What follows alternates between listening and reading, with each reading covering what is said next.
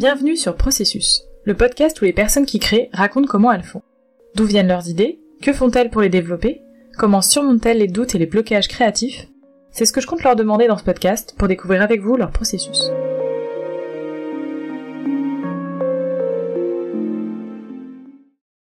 Dans cet épisode, Meredith, architecte d'intérieur chez Agence Meredith, nous parle de son processus. Donc moi je suis Meredith et je dirige une agence d'architecture d'intérieur spécialisée en micro-habitat et rénovation durable. Donc bien architecte d'intérieur, pas architecte. Euh, et je travaille sur toute la conception euh, d'aménagement pour des projets euh, clients professionnels ou particuliers. Et je vais travailler sur mon domaine de prédilection, qui est le micro-habitat, sous toutes ses formes. Donc ça va être la tiny house, le van aménagé, ça va être les chalets, les cabanes, mais il y a aussi toute cette partie habitat rénovation durable qui est encore un peu différente, qui là va être sur la partie rénovation. Mais euh, voilà, je travaille sur euh, toute la conception intérieure, la modélisation de euh, ces micros habitats. Donc en fait, en architecture d'intérieur, il va y avoir différents domaines. On va travailler sur des appartements, sur des maisons, on va travailler sur une seule pièce, sur plusieurs pièces. L'agence que moi aujourd'hui j'ai créée, grâce à l'agence Meredith, qui porte mon prénom, c'est assez simple. aujourd'hui, on travaille sur le concept global c'est-à-dire qu'on va réfléchir de A à Z la manière d'habiter et de vivre le lieu. Alors, un architecte d'intérieur fait ça, bien évidemment, mais sur un micro-habitat, il y a plein de choses qui interviennent. Il va y avoir le mouvement pour la tiny house, il va y avoir euh, la lumière pour un chalet par rapport à la zone géographique. En fin de compte, je suis à la limite, tu vois, du designer d'environnement. Donc je tourne un petit peu mon métier, je le retravaille, et du coup l'architecture d'intérieur n'est pas seulement que à l'intérieur, mais prend en compte aussi les environnements extérieurs. Comment t'es devenue architecte d'intérieur, du coup? J'ai choisi mon métier, j'avais 15 ans. J'avais 15 ans et je voulais être architecte d'intérieur. Je voulais absolument faire ça. C'est ce métier ou pas un autre, c'est exactement ça. Mais euh, j'ai commencé à un petit peu m'intéresser à ça. C'était une période où c'était pas connu. Euh, donc, euh, si tu veux, tu, tu, voyais quelques émissions, mais c'était vraiment pas phare. Mais par contre, je savais que j'aimais bien euh, travailler l'espace, réaménager, réagencer chez moi, alors que j'avais 15 ans et que c'est clairement pas la première chose que tu fais quand tu as 15 ans. Euh, et, au fur et à mesure, j'ai rencontré les personnes, les chances se sont créées, et du coup j'ai continué à me dire, mais en fait j'adore ce métier-là, j'adore jouer à Tetris, j'adore combiner les espaces, combiner les éléments, j'adore qu'on me donne des indications et que je puisse modéliser ou modeler un espace, et qu'en plus, par la suite, ça puisse servir à quelqu'un pour son propre habitat. Je crois que tu sais, tu peux, euh, en tant qu'architecte, tu peux le faire sur un plus gros bâtiment. L'architecture d'intérieur, c'est vraiment propre à la personne. Ça va être ses habitudes, l'utilisation, son mode de vie, euh, ses moments de pause, ses moments de détente, ses, euh, ses moments de rencontre, de partage. Et donc, en fin de compte, c'est tout ça qu'on vient réunir à l'intérieur d'un métier. Et je pense que c'est ça, littéralement, qui m'a plu dès le début. C'est de me dire, d'accord, je peux en fin de compte, grâce à un espace, un petit peu écrire l'histoire de quelqu'un à l'intérieur clairement ça. Du coup, en parcours, euh, donc tu as plusieurs possibilités. Euh, soit tu décides d'aller euh, faire des, études, entre guillemets, parcours de base, puis ensuite d'accéder à une école d'architecture intérieure. Moi, le fait que j'ai décidé à 15 ans de faire ce métier-là, j'ai tout de suite pris le lead d'aller faire un bac qui s'appelait STI à appliquer. Et donc, dès 15 ans, en fait, de rentrer dans le cursus d'aller étudier la mode, le design, l'architecture, etc. Et donc au final, mon bac s'est clairement passé sur un domaine beaucoup plus créatif, et ce qui m'a porté sur ensuite une école parisienne, donc l'Institut supérieur des arts appliqués à Paris, euh, qui a été une très bonne école sur le développement au niveau architecture d'intérieur et design d'environnement. En fait, l'idée, euh, c'était d'avoir une école hyper difficile l'architecture d'intérieur parce qu'il faut savoir que c'est pas comme l'architecture. L'architecture, tu as vraiment des écoles d'architecture reconnues par l'État. L'architecture d'intérieur, c'est un peu un c'est un métier euh, je peux pas t'expliquer, c'est j'ai l'impression je fais un métier hein, je le sais, mais c'est pas un métier reconnu. C'est un métier euh, demain tu peux faire une formation de six mois, un an et tu peux euh, avoir ce crédit-là d'architecture d'intérieur. Mais moi, je voulais aller un petit peu plus loin. Donc j'ai fait ces cinq ans à l'Institut supérieur des arts appliqués à Paris et pour aller chercher autre chose. C'était l'architecture d'intérieur, certes, mais c'était aussi le design, la manière de penser, de concevoir, de réfléchir Et donc dans cette école-là, on t'apprend aussi euh, bah, tout ce qui va être derrière, c'est-à-dire comment créer, comment euh, partager, comment euh, tout simplement présenter tes idées, comment les apposer, comment les faire Mm. passer. Hyper intéressant, hyper hyper formateur. On va pas se mentir pour aujourd'hui, euh, lancer des projets, les développer, euh, c'est hyper formateur. Et donc euh, voilà, ça a été la base, la base du lancement de, en tout cas, mes études sur la partie architecture pour ensuite accéder à un poste en agence. Et si on rentre dans les étapes de la création d'un d'un lieu, Ouais. comment, comment ça se passe le début Tu vois, tu as un pitch au départ, le besoin de la personne? Ouais, carrément. Donc en fait, quand on contacte pour euh, travailler sur un nouveau projet, il va y avoir déjà différentes phases. Il va y avoir la conception, la réalisation, tu vois, en tant qu'architecte d'intérieur, mais la première rencontre, elle est hyper importante.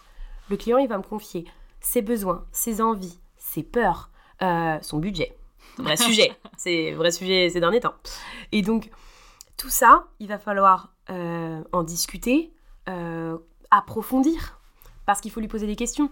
Quand quelqu'un vient te voir avec Oh, j'aimerais bien faire quelque chose, mais j'ai pas toutes les clés en main, c'est normal, c'est un non-sachant, il sait pas. Donc, lui, il va falloir lui poser les questions pour que tu arrives à aller jusqu'à quelque chose qui lui va lui plaire et en même temps que toi, tu apportes ton savoir. Et c'est ça qui est hyper intéressant, c'est de partir d'une ligne de départ, d'un fil rouge, et de développer tout ça avec lui. Donc ouais, il me contacte, on échange, j'échange énormément avec mes clients. C'est une base. euh, Alors, il y en a qui te diront euh, les appels téléphoniques, les messages, les mails, etc. C'était peut-être trop. Euh, il faut savoir que moi, j'ai des projets qui sont partout en France, et donc je peux pas me permettre de pas être joignable. C'est justement la faculté première de se dire, même si je suis pas à côté de vous, je suis toujours un peu là. Je, suis, je vous accompagne, je suis Mm. pas très loin. Et donc dans ce processus-là de création, on étudie ensemble ce qu'ils souhaitent, comment ils veulent le mettre en place. Ça peut être pour un client en particulier, c'est un projet de vie, par exemple, un micro-habitat, tu vois, une tiny house dans laquelle il veut vivre. Donc là, on va, on va étudier vraiment sa manière de vivre. Et puis ça peut être des projets professionnels, où là, dans les projets professionnels, ils vont me poser des questions sur euh, ma cliente euh, cible, bah, comment elle va vivre mon lieu? Comment elle va vivre ce que ce qu'on va lui raconter et comment quelle est l'histoire? Et donc en fin de compte, cette première ébauche, elle est hyper intéressante parce que je la trouve un petit peu euh, romancée. C'est-à-dire que pour un client particulier ou pour un client professionnel, on écrit l'histoire ensemble Mm. et ensuite on en crée un lieu. Donc tu vois, c'est c'est vraiment, je trouve, la première approche de mon métier. Et comment ça se passe ensuite? Tu fais des premières ébauches euh, Tu lui fais un premier jet de propositions? Ou justement, tu arrives avec plusieurs choses différentes euh? Alors, ce que je fais généralement, alors je sais pas si. Tu sais si on peut appeler ça euh, une espèce de bulle un peu euh, hyper, euh, hyper concentrée. C'est-à-dire que moi j'ai besoin de 2-3 semaines après avoir vu mon client où j'ai besoin d'un peu de. Laissez-moi me poser euh, dans mon monde, dans la création, etc. Je vais avoir ce process du coup d'aller chercher des informations, d'aller d'aller chiner des idées, mais par différents moyens. Et, et ça, je vais t'en parler un peu plus en détail. Mais l'idée, c'est de se dire, ok, pendant 2-3 semaines, je suis dans ma bulle. Et au bout de ces 2-3 semaines, je ressors de ma bulle et je vous présente les choses. Et on va travailler ensemble. C'est juste pour euh, une question toute bête du process, c'est que quand tu commences à créer, je sais pas si ça te fait ça, mais il te faut une ligne conductrice. Mm. Si tu n'as plus cette ligne conductrice au fur et à mesure de ton projet, tu perds ton projet, il ne se crée plus. Ouais, c'est ton or en fait. Exactement. Ouais. Et donc, moi, je le crée toute seule de mon côté parce que j'ai écouté mes clients et que je suis vraiment. Je vais pas donner. euh, je sais pas comment expliquer. Tu sais, en architecture d'intérieur, des fois, on a des styles bien définis, etc. Moi, j'ai pas à proprement parler un style. Par contre, j'ai des concepts et une manière d'écouter qui fait que je retranscris ce que mon client veut lui construire. Ça, c'est mon métier pour moi. Ouais. Et donc, je garde cette ligne conductrice que j'ai créée dans ma bulle un peu toute seule, mais grâce à leur cahier des charges et grâce à toutes leurs données. Des fois, tu sais, c'est pas forcément un cahier des charges comme on l'explique. euh, Je veux une, euh, un lit de temps ou je veux une- un espace salle de bain de temps. Mais c'est par exemple, oh là là, j'ai lu un dernier bouquin, euh, ça m'a fait penser à ça. Qu'est-ce que j'aime bien la lumière du matin Mais en fait, ça, c'est une information cruciale pour moi. Et donc, grâce à cette ligne-là, quand je peux la partager avec eux, que je peux la partager avec mes fournisseurs, avec mes artisans, je la perds pas de vue. Et donc, je sais que l'âme du projet, elle- il sera toujours là. Je l'aurai créé en amont. Et puis ensuite, après, tu peux lancer ce que moi j'appelle un petit peu le côté euh, réseau et entourage. tu vas demander l'avis des autres, tu vas demander l'avis à tes clients, tu vas proposer des ébauches de plans, tu vas proposer euh, des modélisations 3D. Mais tout ça, le cœur de ton projet, le cœur du concept, que ce soit pour un particulier ou un professionnel, tu l'as créé en amont. D'où l'importance de la première étape, euh, de bien discuter, bien écouter. Ah mais clairement. Ouais. Là, moi, pour tout te dire, les, les 3-4 gros projets phares euh, que j'ai fait ces deux dernières années, j'y ai passé peut-être 2 à 3 jours sur place avec mon client. Donc c'est un peu particulier pour une architecte d'intérieur. Je m'invite clairement chez mes clients. c'est très très particulier. Mais par contre, du coup pendant 2-3 jours, ben, je suis avec eux. Je visite leur lieu. Euh, je vois le lieu matin, midi et soir, son évolution, lumière naturelle, lumière artificielle. Euh, je le vis euh, grâce à eux. Et du coup, il y a un côté un peu... euh, bah, je vais vous comprendre. Je suis en train de le vivre. Ouais. Tu sais, ils, ils auront beau me donner tous les mots possibles pour m'expliquer ce qu'ils souhaitent. S'ils savent pas me le formaliser, au final, moi, je l'ai vécu. Donc, je peux le retranscrire Mhm. ensuite. Et donc, ça, ces moments-là, ils sont ultra importants. Euh, que ça soit euh, parenthèse Tiny House, euh, ça a été ma première rencontre et premier développement projet. Idem, j'ai vécu 2-3 jours dans les Tiny pour voir et comprendre l'espace.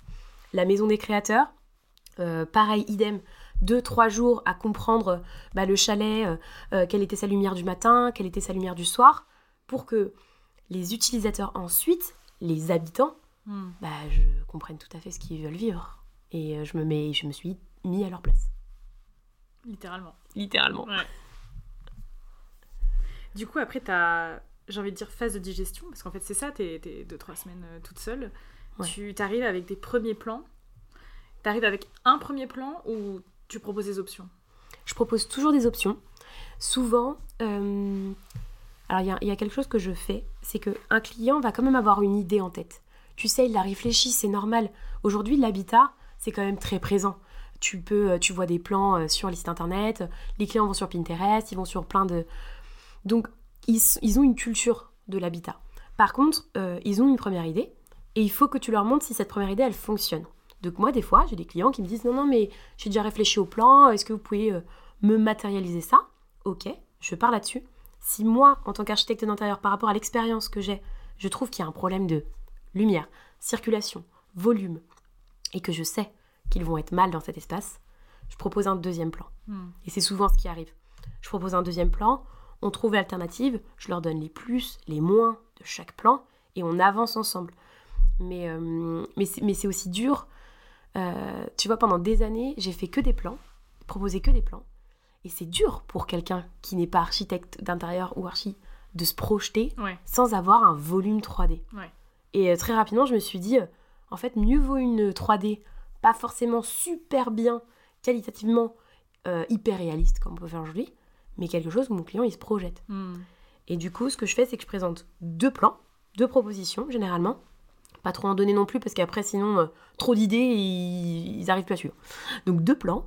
Et par contre, à côté de ça, je modélise en 3D pour voir le volume et je fais une mini vidéo. Ah ouais. C'est alors, ça paraît impressionnant comme ça, mais d'un autre côté, c'est le but, c'est qu'on avance Ouais, et qu'on avance c'est vrai. et que vous que tu vois, ils, ils arrivent à comprendre rapidement, à Mm. comprendre l'espace, à être sensibles à l'espace. Et si je leur donne un peu que la moitié, ben on va passer deux, on va passer deux semaines sur les plans, mais peut-être que bah, l'un des deux ou l'un des trois, enfin, tu vois, le, ils arriveront pas à se projeter. Du coup, c'est un peu dommage. Euh, et donc très rapidement, la vidéo, moi, c'est devenu quelque chose qui fonctionne extrêmement bien en communication. Je leur envoie une vidéo, même une vidéo commentée. Je suis à distance. On échange là-dessus. Ils me refont des retours par messages vocaux. C'est beaucoup plus humain. Alors Ouais. c'est bizarre, c'est virtuel, mais c'est humain. Ouais. Mais après, en même temps, euh, t'as pas trop le choix parce que l'autre alternative, c'est le plan qui, pour le coup, est assez aride. Tu vois, euh, tu vois un truc en 2D, Exactement. effectivement, les gens ils ont du mal à se projeter parce qu'ils sont là, ok, euh, d'accord, la porte elle est là, mais en fait, ça veut dire quoi quand je rentre dans la pièce euh, Exactement. Et, et je pense que du coup, il faut arriver à, à les embarquer avec, avec moi dans cette proposition-là, mais tout en leur donnant aussi d'autres outils pour bah, tout simplement ils se projettent. On peut pas juste leur dire, euh, grâce à un plan, tu arriveras à, à formaliser tout le projet d'une vie. Faut pas oublier derrière, il y a tout ça. hein. Bah oui. C'est, euh, t'es euh, sur euh, un habitat, euh, sur euh, tout ce qu'il faut mettre en place derrière, mais t'as aussi euh, les économies, le projet de vie. Enfin, c'est assez important pour eux. Est-ce que toi, ça te rassure aussi de faire ça parce que tu sais qu'ils vont mieux se projeter et que du coup tu vas probablement viser plus juste euh, et derrière euh, quand ils vont euh, vivre dedans euh, bah tu sauras qu'ils se sentiront bien quoi. Ah mais clairement, clairement. Et il n'y a rien de plus beau qu'un client qui te dit euh, Oh, bah en fait euh, c'était ça que je voulais mais je le savais pas. Ou euh, Ah ouais. c'était ça. ah, mais ou alors un an après, tu vois à peu près. On va dire que les projets quand même ça prend du temps. Un métier d'architecte d'intérieur c'est c'est long. C'est long, tu fais une conception pendant quelques mois, les travaux se passent, la période des travaux c'est aussi quelque chose, les travaux se passent et ensuite ils habitent dedans. Mais ils sont pas tout à fait installés. Tu vois, peut-être au bout d'un an, un an et demi, bon bah là ils ont un peu le ah, mais finalement, je suis bien chez moi. Et quand il t'envoie un message suite à ça, après un an et demi, je peux t'assurer que tu t'es dit que tout ce que tu avais fait avant, bah, c'était nécessaire à arriver Ouais. jusqu'à ce moment-là. Et puis en plus j'ai l'impression que cette phase de vidéo en fait tu gagnes du temps sur l'après parce que tu es sûr que vous parlez la même langue euh, Ah, mais dès les premiers dès les premières ébauches. Clairement. Et, euh, et si tu veux, euh, en fait, tu as plein de manières de créer et de mettre en avant ton projet ou d'échanger avec tes clients. Euh, dans la manière de faire, moi, pendant très longtemps, je faisais des prêts. Tu sais, des prêts PowerPoint, etc., euh, hyper longues, 30 à 40 pages. Une image, tu peux la prendre, tu peux la visualiser et la comprendre de plein de manières différentes. Un texte, c'est pareil. Il n'y a pas les sonorités, il n'y a pas euh, le, bah, la chaleur que peut dégager une voix, l'intonation. Enfin, il manque, même s'il y, y a de la ponctuation, il peut des fois manquer, tu vois, ce petit élément-là. Mhm. Alors du coup, moi, je suis un peu une accro de la ponctuation, c'est-à-dire que on voit des points d'exclamation partout. euh, enfin, il faut que ça vive, quoi. Mais la vidéo, elle te permet de te dire, ok, en une vidéo, je suis capable de leur dire, ça j'adore, ça je vous le conseille pas, ça ça fonctionne, ça ça fonctionne pas. Et en plus, ils peuvent la repasser, ils peuvent la réécouter. Euh, et par exemple, en combien de fois j'ai fait de visio pour présenter la 3D directement en visio Sans passer par une présentation, sans passer par des longs échanges de mails, sans passer. On est sur du produit vivant. Et il n'y a rien de mieux que de pouvoir l'expliquer en disant euh, là vous rentrez chez vous, là vous allez avoir ça, là vous allez pouvoir utiliser ça comme ça parce que vous m'aviez précisé que ça c'était important pour vous. Et du coup, c'est hyper agréable. Et ça t'arrive parfois de d'avoir vraiment deux plans à l'opposé et d'être un peu à un carrefour et de te dire je pourrais partir à gauche ou à droite et du coup je vais présenter les deux mais même toi t'es pas coincé mais tu te dis qu'il y a vraiment deux, deux idées Ouais. aux antipodes l'une de l'autre. Alors oui, oui, je, je me suis déjà retrouvée euh, bloquée dans cette situation où tu as vraiment deux plans et tu te dis d'accord, il y a un truc qui fonctionne pas, je ne sais pas quoi, ou alors euh, j'aime les deux, Mais ça n'a rien à voir. mais ça n'a absolument rien à voir. Alors là, ce qui va rentrer en jeu concrètement derrière, c'est soit le goût du client ou ses habitudes de vie, Hmm. où là ça va trancher euh, sec euh, sans souci, ou alors c'est à toi du coup d'être conseillère et de leur apporter les plus-values. Mais il y a aussi un truc, je peux pas te l'expliquer. Et ça, pour le coup, moi je pense qu'il y a un... Dans le process créatif, il y a quand même un côté d'intuition. Mm. C'est que quand j'envoie un plan, je peux t'assurer que je sais quel plan mon client va choisir. C'est alors c'est c'est pas du tout euh, narcissique, tu vois ce que je dis, mais juste je sais que quand je l'envoie, je sais quel plan il va choisir et je sais que ça, c'est celui qui me fait vibrer. J'ai même déjà envoyé à un client, même plusieurs fois, des propositions avec un seul plan. Un seul plan, une seule modélisation, un seul projet. Et je lui dis, c'est ça qu'il te faut. Et donc, soit le client me dit, mais tu es folle, euh, tu es sûr que je vais te suivre là-dedans, ou alors je suis tellement sûre et convaincue du projet et de ce que je lui, je lui transmets, ce que je lui donne, qu'il me suit. Et c'est arrivé quand même, euh, ouais, c'est arrivé deux, trois fois où c'est hyper agréable. Parce que la conviction et l'intuition, elle est tellement présente Ouais. que c'est go, c'est le bon, quoi. On y va, c'est le bon projet. Et à l'inverse, tu- t'as jamais euh, envoyé deux plans en disant franchement là euh, ça pourrait être l'un ou l'autre. euh. Alors, moi, j'ai déjà envoyé carrément ouais, les plans, donc la première étape. Là, c'est alors là, c'est la frustration totale. hein. Ouais. Je l'ai fait il n'y a pas si longtemps. Euh, je fais un micro-habitat et, euh, et j'envoie deux propositions. Et je me dis, il n'y en a aucune qui va. Et alors là, honnêteté la plus totale. Hmm. Je dis à mon client, j'ai pas la solution.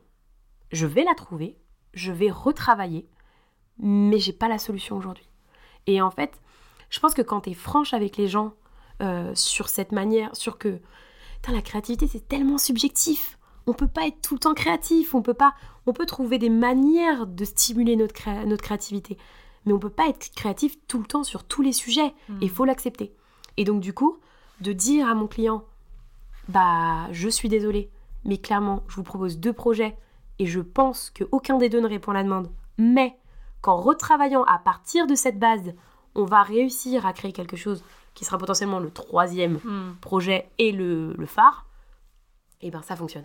Non, mais ça, c'est par contre, c'est super euh, honnête et en même temps aussi très fort de ta part d'être là, de te dire ce plan va me permettre d'arriver au bon plan.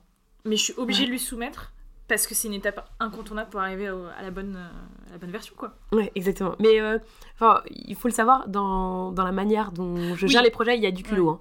Il y, a, il y a- il y a une grosse dose de culot et d'audace. Et du coup, j'ai pas honte à dire à mes clients, j'ai pas la solution, ou je n'ai pas l'information, ou euh, j'ai besoin de temps. Euh, tu vois, enfin, toutes ces étapes-là qui sont finalement hyper importantes. Parce que ton client, sinon, tu, tu lui donnes pas d'importance. Tu vois, ça- Ouais. il a besoin d'avoir une réponse. Ouais. Et il peut potentiellement, attention, spoiler, les archis n'ont pas toutes les réponses et les clients, des fois, apportent les réponses. Et moi, j'ai pas de. Il n'y a pas de question d'ego que de dire que ton client, en travaillant avec toi, en collaboration, bah, c'est finalement lui qui a trouvé la meilleure idée. Bah oui, pas de sujet là-dessus. Il est une, une prestation d'archi, une prestation de créatif, tu la payes pas pour que la création soit la meilleure possible. Tu la payes pour que on t'aide à faire évoluer une, quelque chose que toi tu veux créer et que moi j'ai les outils que mon client n'a pas. Mais si demain, dans l'idée même, tu vois, le, le design euh, final, c'est lui qui a eu la meilleure idée, mais banco, tant qu'à la fin, lui, son projet, ça lui ressemble. Ouais. Ouais, c'est assez. euh, Mais il faut accepter. Ouais, non, mais. Un peu c'est dur, de- mais il faut accepter. Après, c'est une co-création aussi, parce qu'en fait, euh, Mais tu peux bien avoir sûr. une idée géniale, mais si lui dit, ben moi, j'ai pas du tout envie que ma salle de bain, elle soit orientée dans telle direction, elle a beau être géniale, ton idée, ça ne répond pas à son besoin. Exactement. Exactement. Et puis, euh, pour moi, tu vois, l'aspect de co-création, il est ultra important. Que ça soit avec les clients, les créateurs, le, le projet, les fournisseurs, les artisans. Le métier d'architecte d'intérieur, je pense que c'est le métier où tu peux te sentir très seul quand tu crées et en même temps très entouré quand tu euh, laisses les autres rentrer un regard sur ton projet. C'est-à-dire que littéralement, moi je me suis déjà vu créer des projets euh, voilà, d'envergure, ça fait des mois que tu bosses dessus. Et puis euh, je me dis, mais en fait, j'ai quelqu'un dans mon réseau, j'ai quelqu'un dans mon entourage qui sait mieux que moi, qui a un meilleur savoir là-dessus. Pourquoi je l'interroge pas? Et une fois que je l'interroge, je me dis, j'aurais dû tellement le faire avant. Littéralement, mais parce qu'il apporte quelque chose d'autre. Et il apporte une connaissance que je ne peux pas avoir ou, ou enfin c'est impossible en architecture d'intérieur, tu as tellement de sujets, si tu veux, c'est c'est vraiment gros, c'est Mm. euh, il y en a qui sont spécialisés dans la lumière, d'autres dans le, le volume, d'autres dans les espaces de travail, d'autres dans les espaces de, de clients particuliers. Et du coup, tu as vraiment une, une stratosphère différente de métiers. Et donc, te confronter en fin de compte dans cette co-création au regard des autres, je trouve que c'est il y a rien de mieux. Peut-être pas à toute la planète entière, on est d'accord, sinon tu n'avances pas dans ton projet. Mais au moins, tu vois, un petit cercle, un- une petite base un peu euh, solide sur laquelle tu peux euh, avancer et co-créer ensemble. Alors, comment tu le mets dans ton process, justement? À quel Ouais. moment tu fais rentrer quelqu'un d'autre que le client dans le, dans le déroulé? Alors très souvent, c'est quand euh, on a validé le plan d'agencement, on a validé euh, une ligne directrice esthétique, et à partir de là, sur tout ce qui va être du sourcing, matériaux, revêtements, mobilier, euh, on peut encore un peu bouger les espaces sur de la partie agencement. Là, je fais, je fais intervenir ceux qui sont nécessaires par rapport au projet. Et tu vois, dans l'agence, on a un répertoire, un petit répertoire, 10-15 personnes, spécialisées dans leur domaine, et du coup, j'interroge par rapport à leur métier mais ça peut aller de tout. C'est euh, euh, j'ai un espace un espace de coworking et je décide que c'est hyper intéressant d'avoir euh, l'avis d'un kiné. Parce que finalement, la posture, le mode de travail, comment tu fais cohabiter les deux. euh, moi, je suis en architecture d'intérieur certes, mais je suis pas dans le bien-être du corps, donc il faut que tu vois ça, faut que ça travaille, il faut que ça vibre ensemble. Et donc c'est souvent quand on a un peu quand même validé le projet de départ, la trame avec le client, et qu'ensuite je commence à élaborer euh, plutôt la manière de vivre le lieu. Le regard extérieur dans le monde de l'architecture intérieure, et parce que ça reste un monde de l'art, il est hyper dur. Il est hyper dur parce que malgré tout, euh, il faut l'accepter, mais aussi te dire que l'architecture d'intérieur, c'est euh, c'est- c'est- c'est de la cuisine. Tu sais, on en parlait tout à l'heure, mais c'est drôle parce que je l'ai mis tout à l'heure. Je me suis dit, mais c'est de la cuisine. Les goûts et les couleurs. C'est tellement subjectif. Ouais. Je vais pouvoir peut-être réaliser un projet qui, pour moi, me semble hyper beau, hyper bien conçu, et pour mon client, ça lui va. Et de toute façon, c'est lui, la, voilà, l'idée principale. Mais qu'à côté de ça, je vais avoir des confrères ou des consoeurs qui vont me dire Mais pas du tout, c'est pas ça que tu aurais dû faire. Mais c'est tellement subjectif. On peut. L'architecture intérieure ne peut pas plaire à tout le monde, ton côté créa ne peut pas plaire à tout le monde. Vraiment, les créatifs, ah, il faut arrêter de se dire ma création ou ma, ou ma manière et mon originalité est un défaut. C'est une qualité. Les, les, gens qui vont travailler avec vous après, ce sera parce que votre créa, elle est dans cette typologie-là. Et c'est OK. C'est OK d'être original, c'est OK d'être créatif, c'est OK d'être différent. Et c'est OK de dire aussi, je pense que mon projet est bon et je comprends ce que tu veux me dire. Peut-être euh, je le ferai sur un autre projet. C'est pas grave. Mais le regard extérieur peut être très très dur. Donc il faut vraiment comme tu dis, un peu le choisir et s'en protéger. Et quand est-ce que tu mets un point final au plan où tu dis là, ça y est, on, on touche plus, on peut passer aux travaux? Euh, Très rapidement, euh, j'ai envie de te dire, il n'y a pas vraiment de date, il n'y a pas vraiment de délai. Euh, c'est plus une question de statuer les choses. C'est très, enfin, nous, on est un peu quand même un peu coordonnés et banqués par rapport aux dates on, a un, on, a un, relatif aux dates qui est quand même très important. Si le chantier doit commencer telle date, bah, il va falloir que nous, en amont, euh, mhm. le plan soit fait, les modélisations 3D, les recherches matériaux. Donc, il faut que tout ça, t'es un peu calé dans ta tête et dans ton esprit. Et donc, moi, je marche énormément par rétro-planning. Et là, je dis à mon client, bon, écoutez, je vous avais laissé un delta de une semaine pour cette décision. Là, stop. On ne peut plus. On peut plus parce que sinon, je respecte pas votre demande, je respecte pas non plus les artisans qui sont derrière. Et donc, on acte. Ça, ça peut être difficile pour certains clients et pas pour d'autres du tout. Il y en a dans leur tête, c'est hyper clair, on sait où on va, grâce à ton, plan et, ta manière de travailler, on sait que c'est celui-là et on change plus. Et il y en a d'autres, jusqu'à la fin, qui vont avoir cette petite euh, mais si on avait fait ça comme ça, et si, et si, et ce et si, sur un projet d'architecture, il peut te faire euh, durer un chantier pendant trois ans. Hein. Enfin, tu vois, Donc il faut arriver à cadrer un petit peu les choses. Et moi, il arrive très souvent que ça soit T'as le moment du chiffrage aussi qui est impactant euh, pour l'architecture. Mais, mais je pense qu'en fait, littéralement, c'est aussi une question de une question d'intuition. C'est un peu bizarre de te dire ça, mais de me dire là, je, sais qu'on est arrivé au meilleur plan. On ne pourra pas faire mieux. On ne pourra pas faire mieux parce que X ou Y raison. Mais au-delà de ça, c'est que on sait qu'on est arrivé au plan idéal pour mmh. vous. Alors, est-ce qu'il existe un plan idéal? Ça, je ne sais pas. Mais en tout cas, au plan optimisé pour vous. Et du coup, là, euh, on s'arrête là et on enchaîne. Après, le chantier, c'est autre chose. Hein. C'est un, autre contexte, un autre travail. Là, tu arrives sur le chantier, tu arrives sur euh, peut-être des contraintes techniques, peut-être des contraintes de temps, des contraintes de matériaux, des contraintes d'artisans. Hmm. Et donc là, tu, peux réadapter aussi. Mais alors, juste avant qu'on parle de, des travaux, tu parlais du, du, choix des matières. Oui.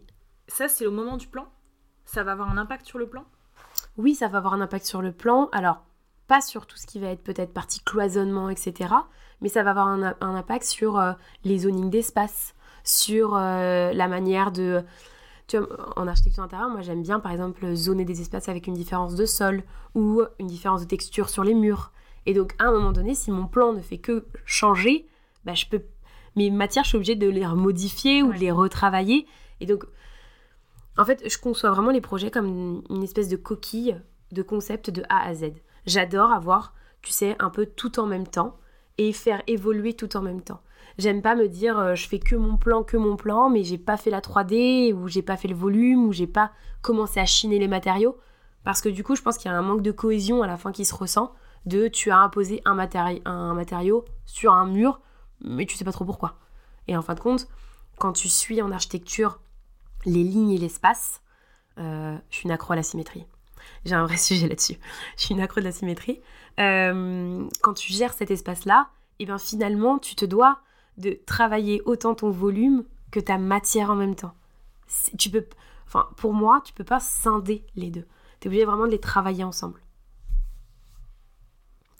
Et si on passe aux travaux alors? Oh Parce que là, c'est un peu la confrontation du, du plan, alors pas idéal, mais le plan optimal avec la réalité. Ouais. Comment ça se passe? C'est toi qui, qui coordonne tous les travaux du coup? Oui, alors moi je peux coordonner les travaux. Là en ce moment, ce qui se passe, j'ai un peu. Euh, alors, je te donne un petit peu les termes dans la manière dont moi je travaillais avant, en agence, euh, etc. Et comme beaucoup d'agences travaillent, c'est-à-dire que tu as des archis qui suivent une conception de projet et qui suivent le, chantier juste ensuite. Là, euh, avec le micro-habitat, je travaille un petit peu différemment parce que soit je suis sur de la conception avec des autoconstructeurs, donc avec des particuliers qui veulent autoconstruire, soit je suis avec des euh, professionnels qui eux ont des ateliers internes ou ateliers externes, mais je, du coup je suis accompagnée de techniciens. Hyper intéressant. C'est-à-dire que moi, alors pour le coup j'ai un petit peu le bon. Euh, salut les copains, j'aimerais faire telle conception, est-ce que c'est réalisable? Oui, non. Ok, super. Et donc en fait si tu veux, leur avis, il est tellement important pour moi. Donc on est tout le temps en collaboration. Je fais vraiment ce suivi grâce à eux parce que je suis avec, en lien avec les artisans en direct. Et enfin c'est c'est impressionnant, c'est cette manière de, co-créer, tu vois, sur la partie suivi de chantier, ce que je ne ressentais pas avant sur du client particulier, appartement euh, parisien, c'est parce que euh, chaque corps de métier est un peu différent et vu qu'on est sur un micro-habitat, euh, si tu veux, le charpentier, je suis direct en lien avec lui. Il n'y a même plus de débat, on est directement sur la structure. Puis ensuite le menuisier, puis ensuite le peintre, puis ensuite... Et donc du coup, ces échanges-là, je fais le suivi, mais je suis toujours accompagnée par mon technicien hyper intéressant comme processus. Parce que ça évite. Euh, c'est, enfin, c'est pas que ça évite des choses, je pense que ça ajoute des choses. Hmm. Ça ajoute une qualité à la fin pour, pour un projet, pour un client qui est indéniable. son archi et son artisan sont euh, main dans la main euh, à co-créer. Enfin, c'est... Et donc, pour l'instant, les, les suites de chantier se passent comme ça à l'agence. On fait vraiment avec des techniciens ou des artisans qui accompagnent dans le suivi. Et je trouve que ça fonctionne bien. Et alors, dans les faits, il y a des moments où il faut ajuster le plan ou pas? Ouais. Mais clairement, ou... c'est normal en fait euh? C'est normal. Ouais.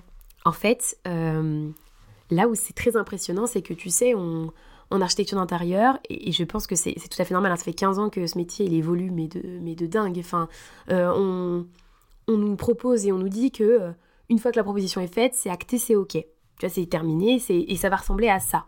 Et si tu veux, c'est hyper dur pour un client de se dire ce que j'ai vu en projet final, c'est ça que je vais obtenir et ça doit être absolument ça.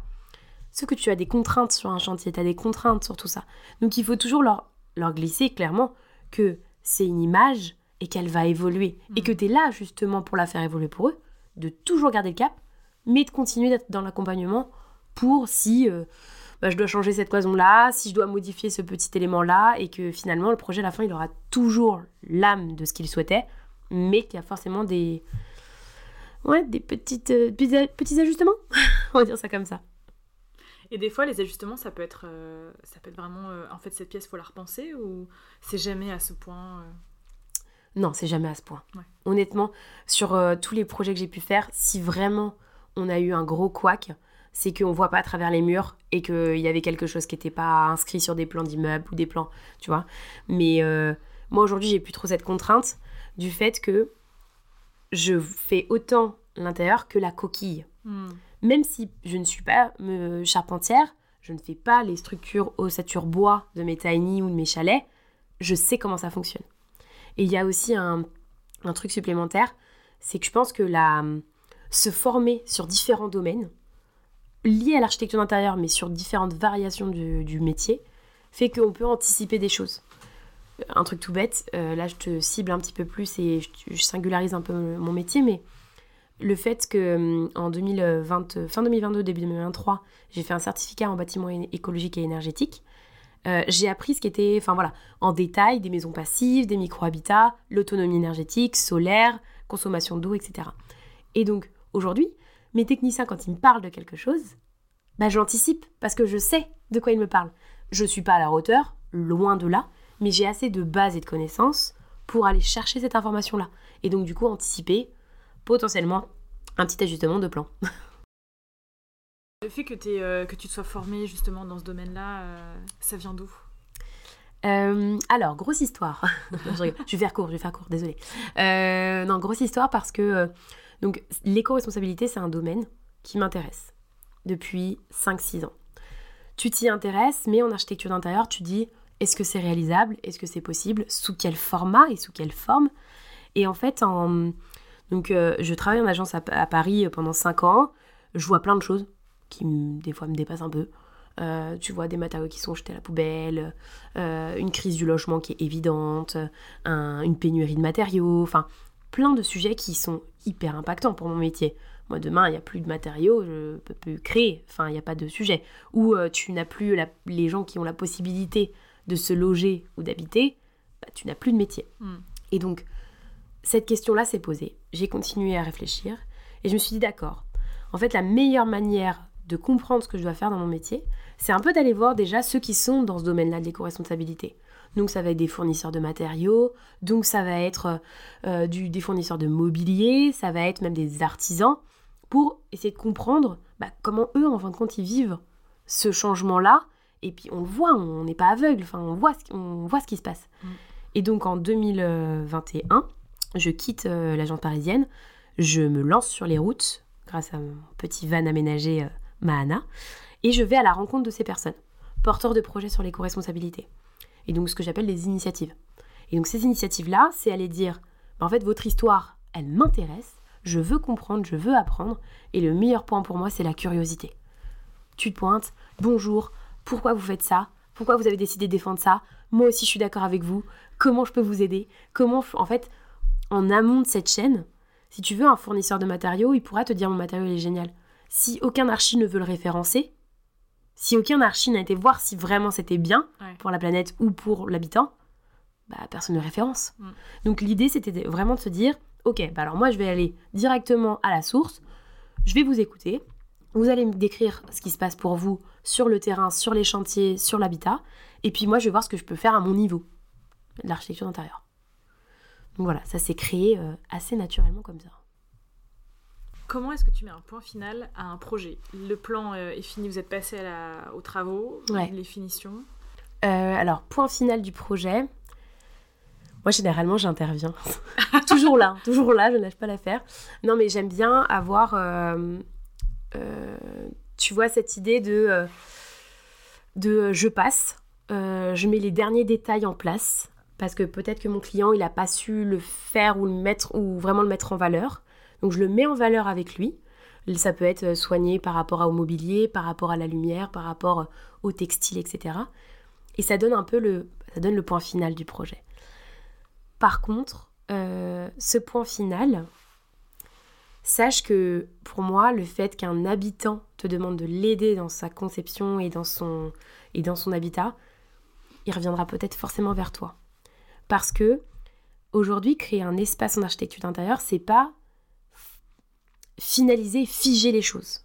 C'est formaliser les choses, mais qui vont être évolutives. Ton, ton client, euh, il va peut-être au final te demander un appartement euh, ou un micro-habitat pour une seule personne. Demain, il rencontre quelqu'un, euh, bah, il faut peut-être changer l'espace. Il crée une famille, il faut remoduler l'espace. Et en fin de compte, oui, il y aura un point final à ce projet-là, Aujourd'hui, j'ai des clients qui sont là depuis deux, ans. Euh, j'espère que ça va continuer pour encore des années. Je, me, je, vois, je ne, je sature pas de mes clients. J'ai envie de continuer de les accompagner. J'ai envie de, de, pousser le développement du projet. Donc, il y a un point final à forcément un projet et un, temps donné avec eux. Par contre, j'ai l'espoir, et j'adore ça, que le client te rappelle euh, cinq ans après en disant euh, J'ai adoré bosser avec vous et je veux tout changer. et on y reva, quoi. Donc, ouais. Il y a un point final, mais pas si final que ça. Ouais, sur une étape en fait. Sur une seule étape, ouais. Exactement. Comment est-ce que tu progresses au niveau, euh, au niveau technique, mais aussi au niveau créativité, tu vois, euh, mm. ton œil, ton peut-être justement proposer des choses nouvelles? Alors, il y a hum, deux valeurs qui sont très importantes euh, dans, dans la manière de travailler, enfin en tout cas dans ma manière de travailler dans l'agence. donc ça, ça a été un travail, un très gros travail. je les avais pas forcément pointés du doigt. Euh, mais euh, je travaillais dessus avec Mélodie. Et ces deux valeurs, c'est la pédagogie et l'initiative. Et en fait, c'est la volonté de transmettre et la volonté d'insuffler. Et si tu veux, aujourd'hui, pour moi, la créativité, elle va passer autant par ma pédagogie auprès de mes clients qu'autant sur la manière d'initier des non-sachants. Et donc, euh, on a quatre outils, littéralement, à l'agence. Les quatre outils, ça va être Mana Initiative, qui est toujours là, donc qui est le fait d'aller sur les routes ou dans des, des villes, des régions différentes pour aller sourcer des projets, des créateurs de projets et porteurs de projets sur une thématique bien précise. Et ça, ça te permet de d'échanger, de créer, de que ton esprit s'ouvre aussi à d'autres d'autres mmh. éléments. Ensuite, on va avoir tout ce qui est articles de blog où là, on va être euh, dans, une, dans un sourcing, tu vois, dans un, le conseil, l'actualité, on va être sur... euh, On a envie de savoir et on a envie de voir ce qui se passe dans notre métier et, dans, et donc comment on le met en avant. Ensuite, on va avoir tout ce qui est formation. Moi, je sais que j'adorerais faire au moins une formation par an. Je suis un peu ambitieuse, on va pas se mentir. Mais tu vois, la formation, elle apporte un autre côté. Tu reprends une base, tu retournes à l'école. Euh, ok, on reprend depuis le début. Qu'est-ce que je ne sais pas, qu'est-ce que je ne connais pas? Et du coup, ce côté un peu formation, je trouve qu'il t'apporte de la création.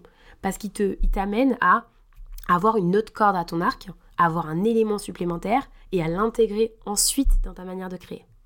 Donc il y a ça. Et il y a un nouveau petit truc que j'ai mis en place cette année. J'espère que ça va marcher. Mais c'est les 12 focus, les 12 mois. Euh, si tu veux, quand tu.